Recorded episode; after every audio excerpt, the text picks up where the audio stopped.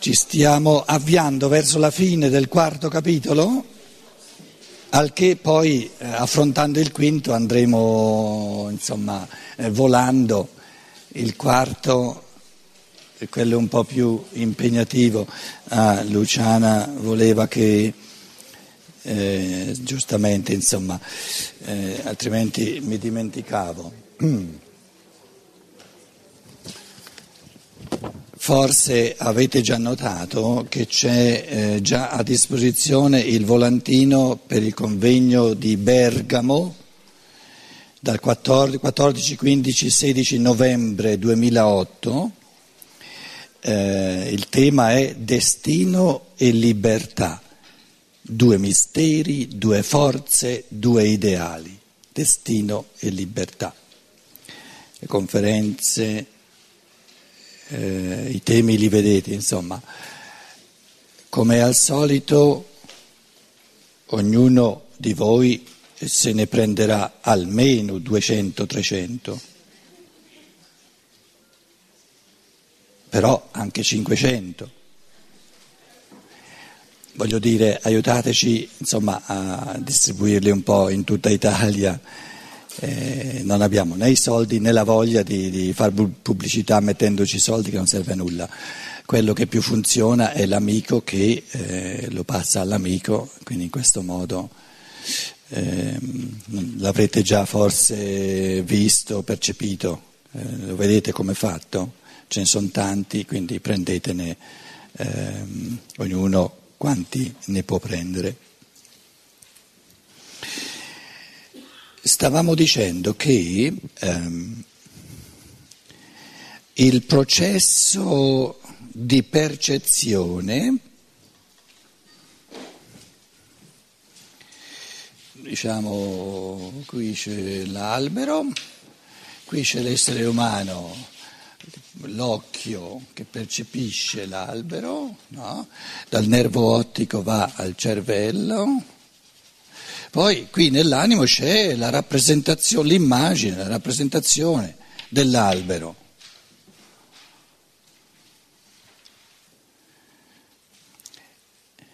Ci sono tre posizioni fondamentali. L'essere umano ingenuo, spontaneo, insomma, dice la realtà dell'albero è quella lì che è fuori, prende la percezione come una realtà completa. La realtà dell'albero è, è ciò che percepisco. Niente di male, perché questa posizione spontanea non è sbagliata. Perché lui non dice, non essendo ancora un filosofo, non eh, articola il discorso, non dice ciò che io percepisco nella percezione ho il tutto dell'albero. Lascia aperta la cosa, dice l'albero, quello è. In fondo è vero perché dentro alla percezione, se vogliamo, c'è il concetto. Il concetto dell'albero non è fuori dalla percezione, è l'essenza di ciò che percepisco. Il concetto dell'albero è l'essenza di ciò che percepisco, è ciò che lo fa essere. Quindi l'affermazione del, del realismo ingenuo non è sbagliata, è incompleta se vogliamo, è incipiente. Poi arriva il realista critico, il filosofo critico e dice no, tu sei, tu sei, troppo ingenuo, tu non hai la realtà dell'albero, hai soltanto la rappresentazione dell'albero, hai soltanto nella percezione, hai soltanto l'immagine dell'albero, ciò che viene in te non è l'albero, quindi tu non, non hai il diritto di parlare della realtà dell'albero, hai soltanto una percezione, un'immagine, un'immagine. Questa immagine entra, mm, insomma, mm, comporta un, una mutazione, no? un processo dentro all'occhio, questo processo si trasmette al nervo ottico, dal nervo ottico si trasmette al cervello e il cervello fa sorgere in te l'immagine dell'albero che noi chiamiamo rappresentazione. Ed eravamo al punto in cui dicevamo, momento, allora ricominciamo da capo e questo, questo filosofo che, che, disdegna, che disprezza il, il, realismo ingenuo, prendiamolo sul serio. Se lui dice eh, quando io percepisco l'albero non ho la realtà dell'albero ma ho soltanto un'immagine, di percezione. Allora devo fare lo stesso discorso sull'occhio. L'occhio è anche qualcosa che percepisco, ma non ho la realtà dell'occhio, ho soltanto una percezione, un'immagine. Poi ciò che avviene nel nervo ottico non ho la percezione, non mi dà la realtà.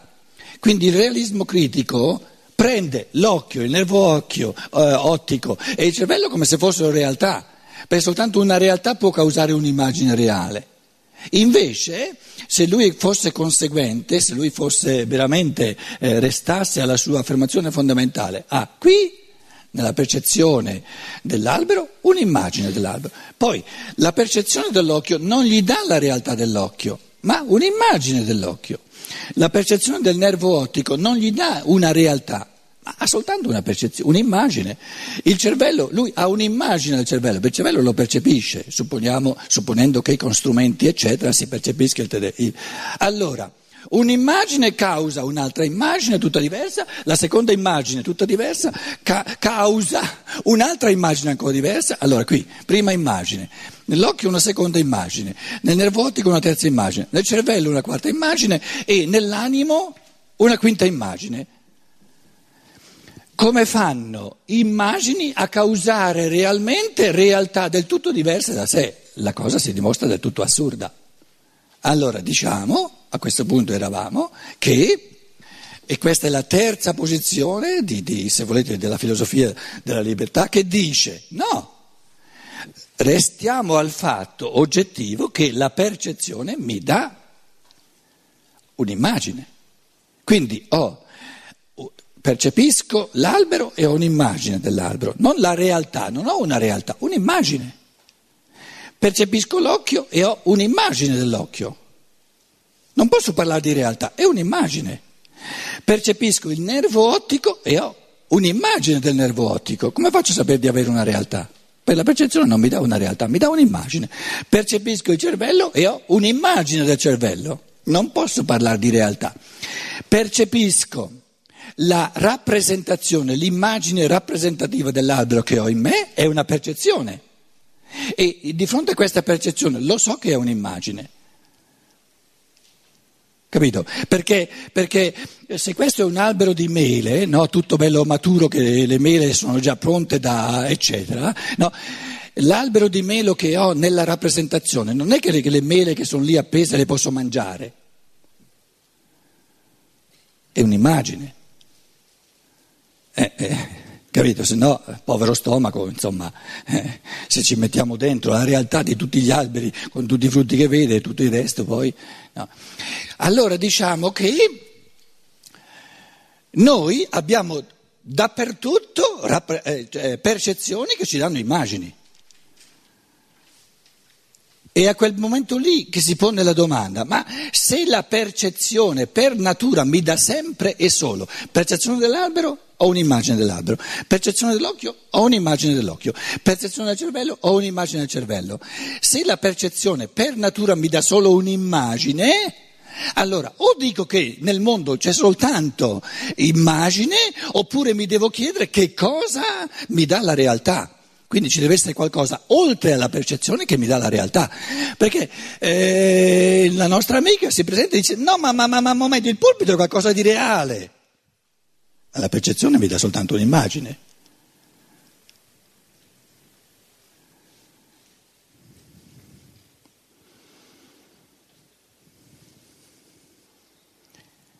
La percezione mi dà mi diluisce, mi svuota il reale perché mi presenta soltanto il lato di immagine. C'è una facoltà che mi dà la realtà dell'albero ed è il pensare che mi dà il concetto. Se io metto insieme, se il pensare che crea il concetto dell'albero si mette insieme con la percezione dell'albero, io metto insieme la percezione e il concetto che viene dato dal pensare, allora ho la realtà dell'albero. Quindi la realtà dell'albero qual è? È il concetto, è l'idea dell'albero cioè lo spirito che ha pensato no? eh, la, la, la legge evolutiva, il modo di crescere, eh, che ha deciso in quanto idea no? quanto grosso o piccolo debba essere l'albero di melo, qui sono mele, no? il melo, e quali forze eteriche, quali forze vitali ci vogliono per far saltare fuori le mele, eccetera. Quindi tutti questi pensieri, il concetto, l'idea del melo è la realtà del melo. Però per lo spirito umano incarnato il, il solo concetto di melo non mi dà la realtà totale di melo. Perché lo spirito umano incarnato ha la realtà totale dell'albero di melo soltanto se lo coglie la, la sua sostanzialità col pensiero e ne coglie il concetto e la sua parvenza, diciamo, a livello di materia esteriore la coglie dal lato della percezione. Quindi ho la realtà del melo, la realtà totale, congiungendo la percezione, l'elemento di immagine, col concetto. L'immagine me lo danno i sensi, me la dà la percezione eh, resa possibile dai sensi e il concetto lo creo col pensare.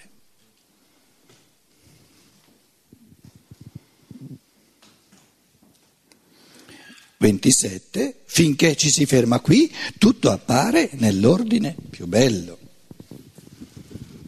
Ma invece è necessario ricominciare ancora una volta da principio. Infatti, fino ad ora ho trafficato con una cosa, cioè con la percezione esterna di cui prima, come un uomo ingenuo, avevo avuto un'idea completamente falsa. Avevo prima creduto che essa, la percezione, così come la percepivo, avesse un'esistenza obiettiva, in quanto percezione. Ora io noto che essa scompare con lo scomparire della mia rappresentazione, che essa è solo una modificazione dello stato della mia anima. Perché l'immagine dell'albero, quando io vado ad analizzare ciò che è rimasto nel nervo ottico, non c'è più nulla di quell'immagine. Quando, quando, vado a percepire ciò che c'è nel cervello, dopo aver percepito l'albero, non c'è più nulla de, de, de, dell'albero. Cosa percepisco osservando il cervello? Eventi neurosensoriali, magari complessissimi, ma di sicuro non mi salta fuori l'immagine dell'albero, osservando il cervello. Ho dunque io ho ancora diritto di partire da essa, dalla percezione, nelle mie considerazioni, posso io dire che essa agisce sulla mia anima. D'ora in poi la tavola, che prima avevo creduto agisse su di me e suscitasse in me una rappresentazione, devo trattarla a sua volta come rappresentazione. È un'immagine. Di conseguenza sono allora puramente soggettivi anche gli organi di senso e i relativi processi. Non ho diritto di parlare di un occhio reale, ma soltanto della mia rappresentazione dell'occhio. Quando io osservo l'occhio, cosa ho dell'occhio? Una rappresentazione, un'immagine.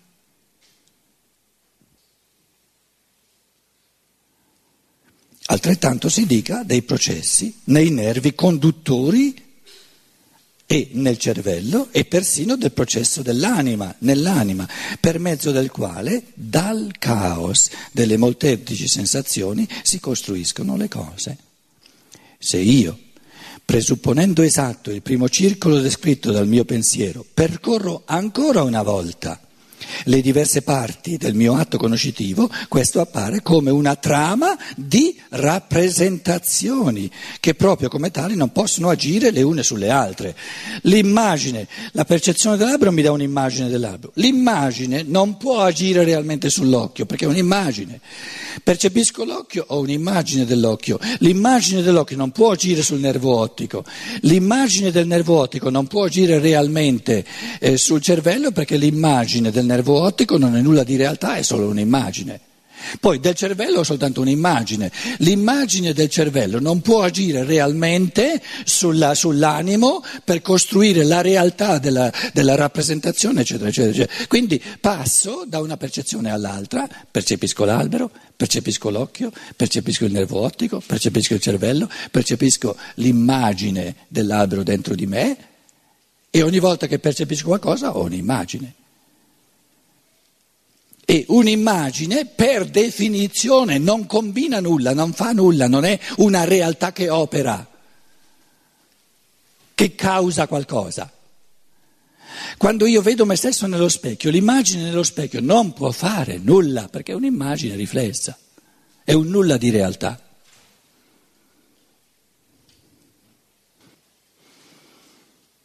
Se io, presupponendo esatto il primo circolo descritto dal mio pensiero, percorro ancora una volta le diverse parti del mio atto conoscitivo, questo appare come una trama di rappresentazioni che proprio come tali non possono agire le une sulle altre. Non posso dire la mia rappresentazione dell'oggetto, dell'albero o del tavolo, agisce sulla mia rappresentazione dell'occhio.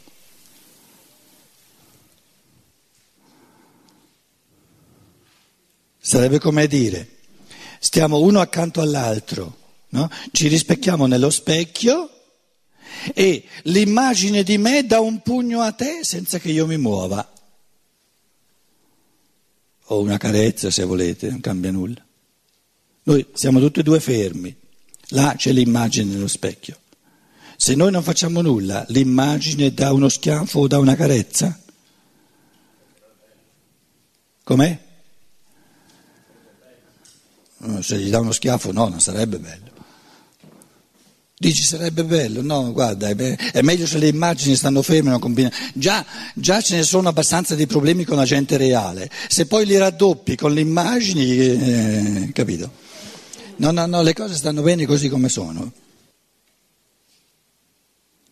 Allora, dove eravamo? Non posso dire la mia rappresentazione dell'oggetto agisce sulla mia rappresentazione dell'occhio e da questa azione reciproca sorge la rappresentazione del colore, ma non ne ho neppure bisogno. Non bisogna di agire che l'uno agisce sull'altro, non, non c'è proprio nessun agire. Infatti, appena mi si fa chiaro che i miei organi di senso e la loro attività, che i processi nei miei nervi e quelli nella mia anima possono venirmi dati soltanto attraverso la percezione, risulta per me evidente anche l'assoluta assurdità di tutto il processo di pensiero sopra descritto. Quindi non c'è nessuna causazione. Non c'è un causare che l'immagine, diciamo, eh, eh, rappresentativa, la percezione causa nell'occhio qualcosa, ciò che avviene nell'occhio causa qualcosa nel nervo ottico, tutto quello causa qualcosa nel cervello, poi ciò che avviene nel cervello causa, tutto questo causare, causare, causare, causare, parte dal presupposto sbagliato che abbiamo a che fare con realtà che possono causare, invece non, non abbiamo eh, realtà. Ogni percezione, percepisco il, l'albero, ho un'immagine, percepisco l'occhio, ho un'immagine, percepisco il nervo ottico, ho un'immagine, percepisco il cervello, ho un'immagine, percepisco la rappresentazione, ho un'immagine, le immagini non possono fare a calci e pugni eh, le une con le altre. Un'immagine non combina nulla, non fa nulla, non può fare nulla, se no è una realtà, non è un'immagine. È vero che per me non vi è percezione senza il corrispondente organo di senso. Certo che non c'è la percezione dell'albero senza l'occhio, ma tantomeno vi è organo di senso senza percezione. Se io non lo percepisco l'occhio, l'occhio non c'è per me.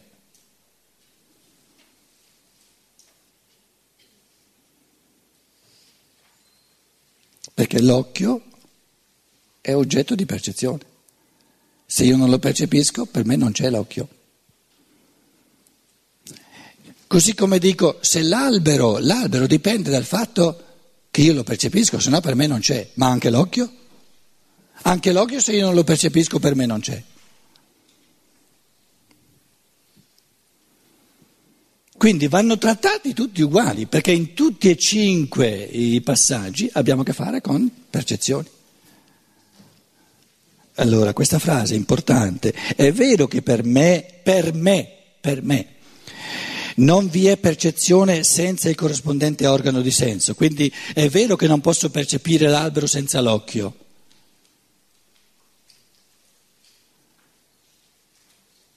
Ma tantomeno è vero ma tantomeno vi è organo di senso, neanche l'occhio esiste senza la percezione. Quindi la percezione dell'albero non c'è senza occhio, ma anche l'occhio non c'è senza che io lo percepisca, c'è soltanto nella misura in cui lo percepisco.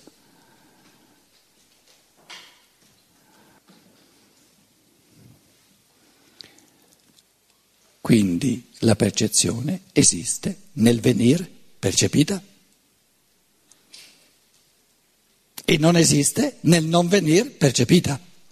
La percezione dell'albero c'è nel venir percepito dell'albero. La percezione dell'occhio, la, rea- la, realtà dell'occhio in quanto percezione, c'è nel venir percepito dell'occhio. Quando l'occhio non viene percepito, la realtà di percezione dell'occhio non c'è. Eh, la cosa è molto semplice. Quindi ogni oggetto di percezione che sia occhio o cervello o quello che si voglia, c'è come oggetto di percezione in base al venire percepito, se no non c'è.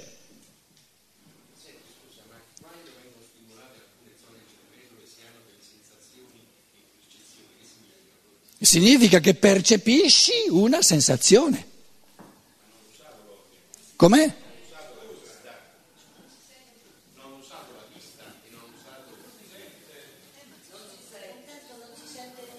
Non si sente niente. Guarda che la vista, noi, noi stiamo usando diciamo, il modo di percepire con la vista perché è quello più, diciamo, più sviluppato, più... ma lo stesso discorso lo puoi fare con l'olfatto, lo puoi fare con l'udito, capito? Capito?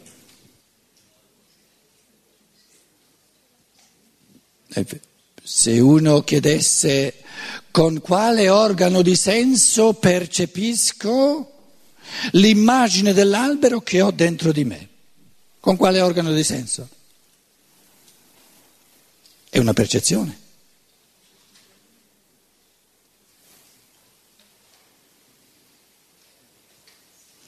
Soltanto questa domanda basterebbe per farci capire che eh, parlare di cinque sensi soltanto mm, mm, mm, è poverella la cosa. I sensi devono essere molto di più, molto più complessi che non i cinque esterni eh, così, così facili che conosciamo.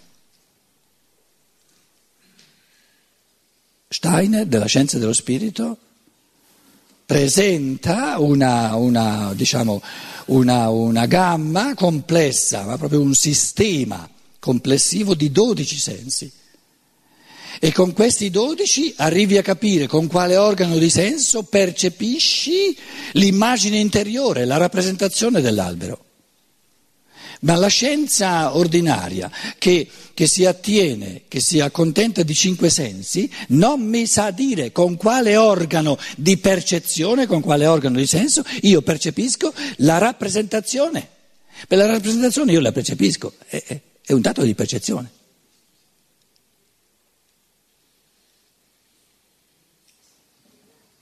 Quindi la scienza dello spirito è, è più complessa come scienza è ancora più scientifica che non richiede un rigore scientifico maggiore che non la scienza eh, normale. La scienza normale si, si, accontenta di spiegarti come percepisci ciò che è materiale, diciamo, il, il, ma non ti spiega come fai a percepire con quale organo di senso percepisci l'immagine mnemonica. Tu hai il ricordo di una persona, in questo ricordo c'è l'immagine tante volte bella nitida, con quale organo di senso percepisci questa immagine?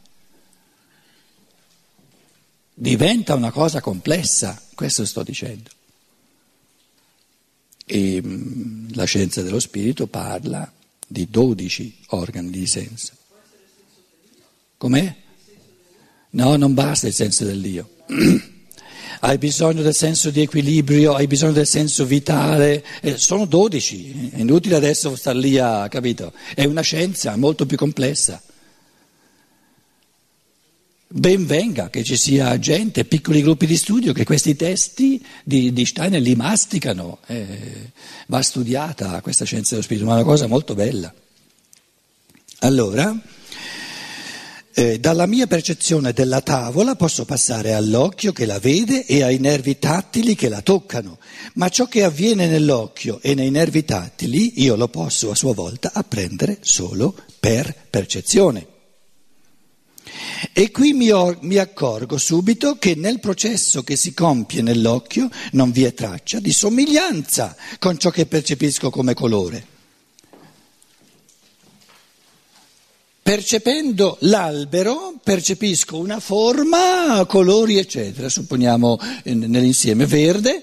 Quando percepisco l'occhio, percepisco colore verde, forma di albero. No, no, no, no, no, no, no, no, no, no. Quindi cosa è avvenuto dell'albero nell'occhio? È sparito. In quanto immagine percettiva. È sparito. Guardo il nervo ottico, lì salta fuori colore, forma, no. Guardo il cervello, percepisco il cervello, indago nel cervello, salta fuori un, albero bello verde. È assurdo. Percepisco nell'animo, cosiddetto animo, guarda, Lì c'è la bella forma, il colore. Da dove viene?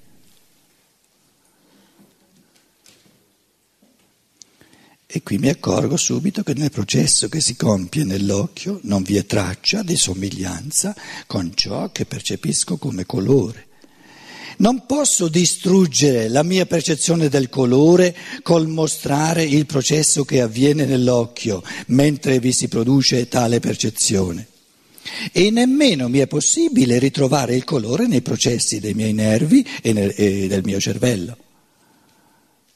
Quindi l'albero colorato di verde non lo, non lo, non lo vedo nel cervello.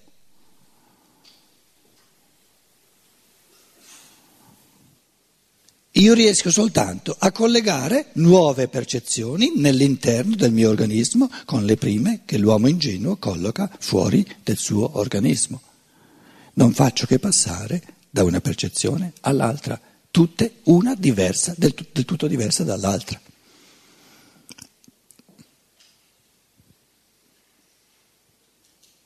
Ventotto.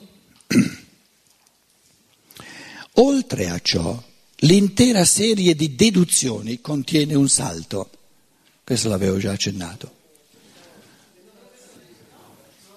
28. 28. Adesso questo salto l'avevamo già, un salto mortale, eh? un salto mortale che lo scienziato non nota perché si trova in, eh, di fronte a una problematica così complessa, gli strumenti che ha in mano, che gli consentono di indagare soltanto il visibile, non gli danno la possibilità di notare il salto. Il salto è nel passaggio tra il cervello e la rappresentazione mnemonica, l'immagine mnemonica, la rappresentazione nell'animo. E il salto sta in questo, che Finché parlo dell'albero, la percezione dell'albero, ho una percezione sensibile. Finché descrivo ciò che avviene nell'occhio, ne ho una percezione sensibile. Finché descrivo ciò che avviene nel nervo ottico, ho una percezione sensibile. Finché descrivo ciò che avviene nel cervello, ho delle percezioni sensibili, che, che tutti possono ripetere. L'immagine nell'animo non è sensibile. Faccio un salto. Le prime da 1 a 4 sono immagini percettive, la quinta è un'immagine rappresentativa. Se vuoi. Se vuoi, però fermo restando che il senso di questa precisazione è che c'è un salto qualitativo assoluto. Perché fino al cervello tu mi puoi dimostrare cosa stai percependo. Quando invece parli dei fenomeni dell'anima, e, e non mi puoi far vedere più nulla. Perché ciò che avviene nel cervello lo possiamo guardare tutti, ma ciò che lui porta come immagine alla sua anima, l'altro non lo può vedere.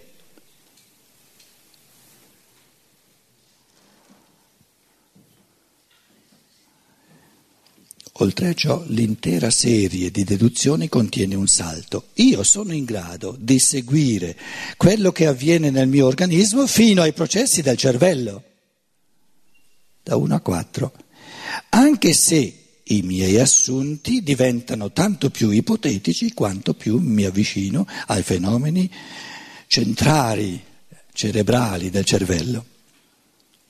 Perché, insomma, se noi apriamo la calotta e adesso vogliamo andare a vedere cosa succede nel cervello eh, mentre quello percepisce l'albero di melo, vi assicuro che non sarà mica facile eh, percepire oggettivamente in tutto e per tutto cosa nei processi del cervello è dovuto alla percezione del melo e cosa invece è dovuto alle patate che ha mangiato un'ora prima.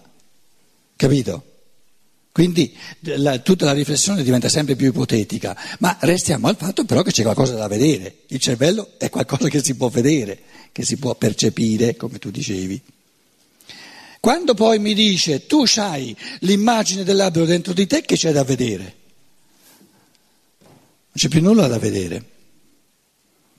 Quindi il dato di percezione sparisce.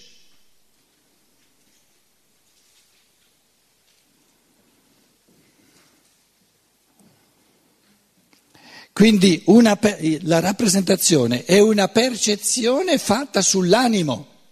Ora stiamo dicendo che una percezione fatta sull'animo è di natura qualitativamente del tutto diversa che una, che una percezione fatta sul corporeo, perché una percezione fatta sul corporeo ha una dimensione di oggettività perché è ripetibile da tutti, la, la possono fare tutti. Invece una percezione fatta sull'animico è del tutto soggettiva.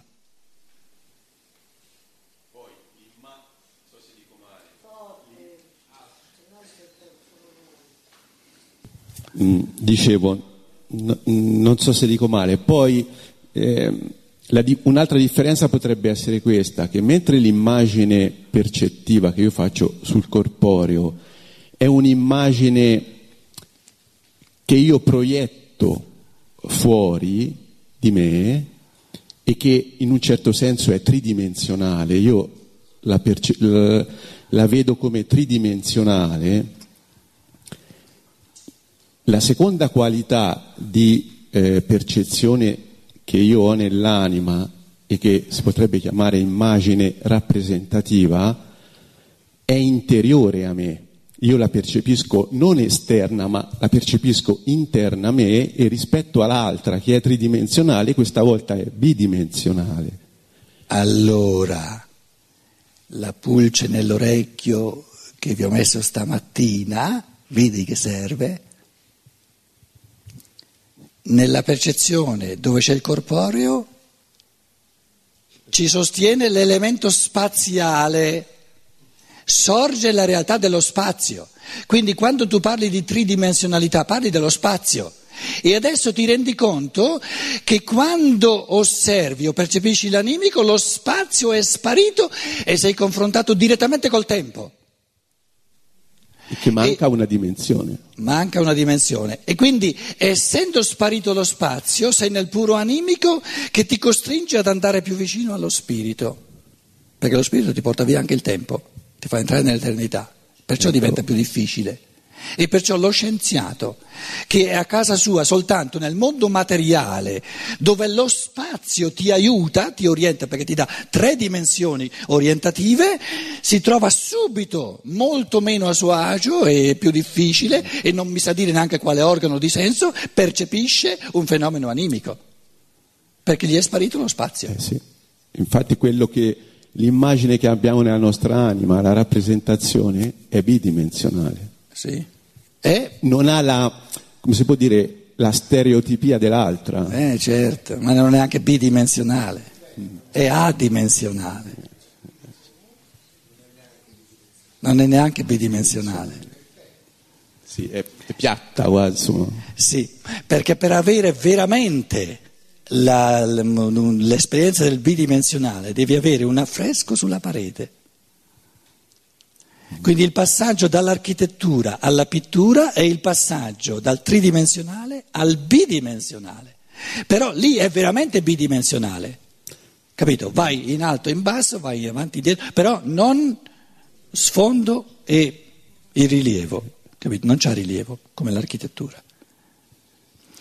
Però il, l'immagine dell'anima, la rappresentazione non è un affresco. Eh sì. E quindi ecco il salto qualitativo tra le due. Il salto qualitativo.